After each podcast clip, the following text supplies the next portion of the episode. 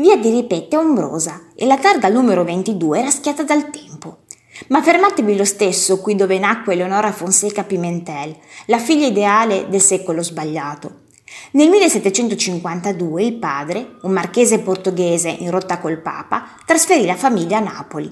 Se fosse rimasta forse Eleonora, non avrebbe ricevuto un'educazione formidabile, primeggiando nelle lingue antiche, moderne, diritto e scienze tutte. Non sarebbe stata una ragazzina prodigio che scriveva poesie e le recitava nei migliori salotti.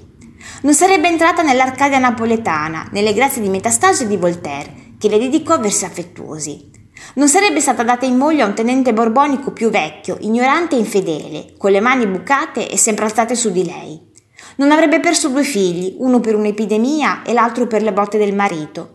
Non avrebbe divorziato, riprendendosi la sua vita di donna colta e libera, anche di scommettere su quel sogno di libertà che era la Repubblica Napoletana.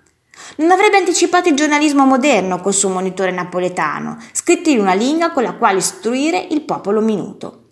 Non sarebbe finita in galera perché la rivoluzione fallì, i Borboni tornarono a Napoli e al popolo minuto fregava poco di essere istruito. Non sarebbe finita sul patibolo, insieme ad altre menti illuminate, il 20 agosto del 1799.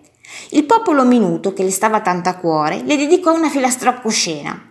Lei li salutò citando Virgilio. Forse un giorno gioverà ricordare tutto questo.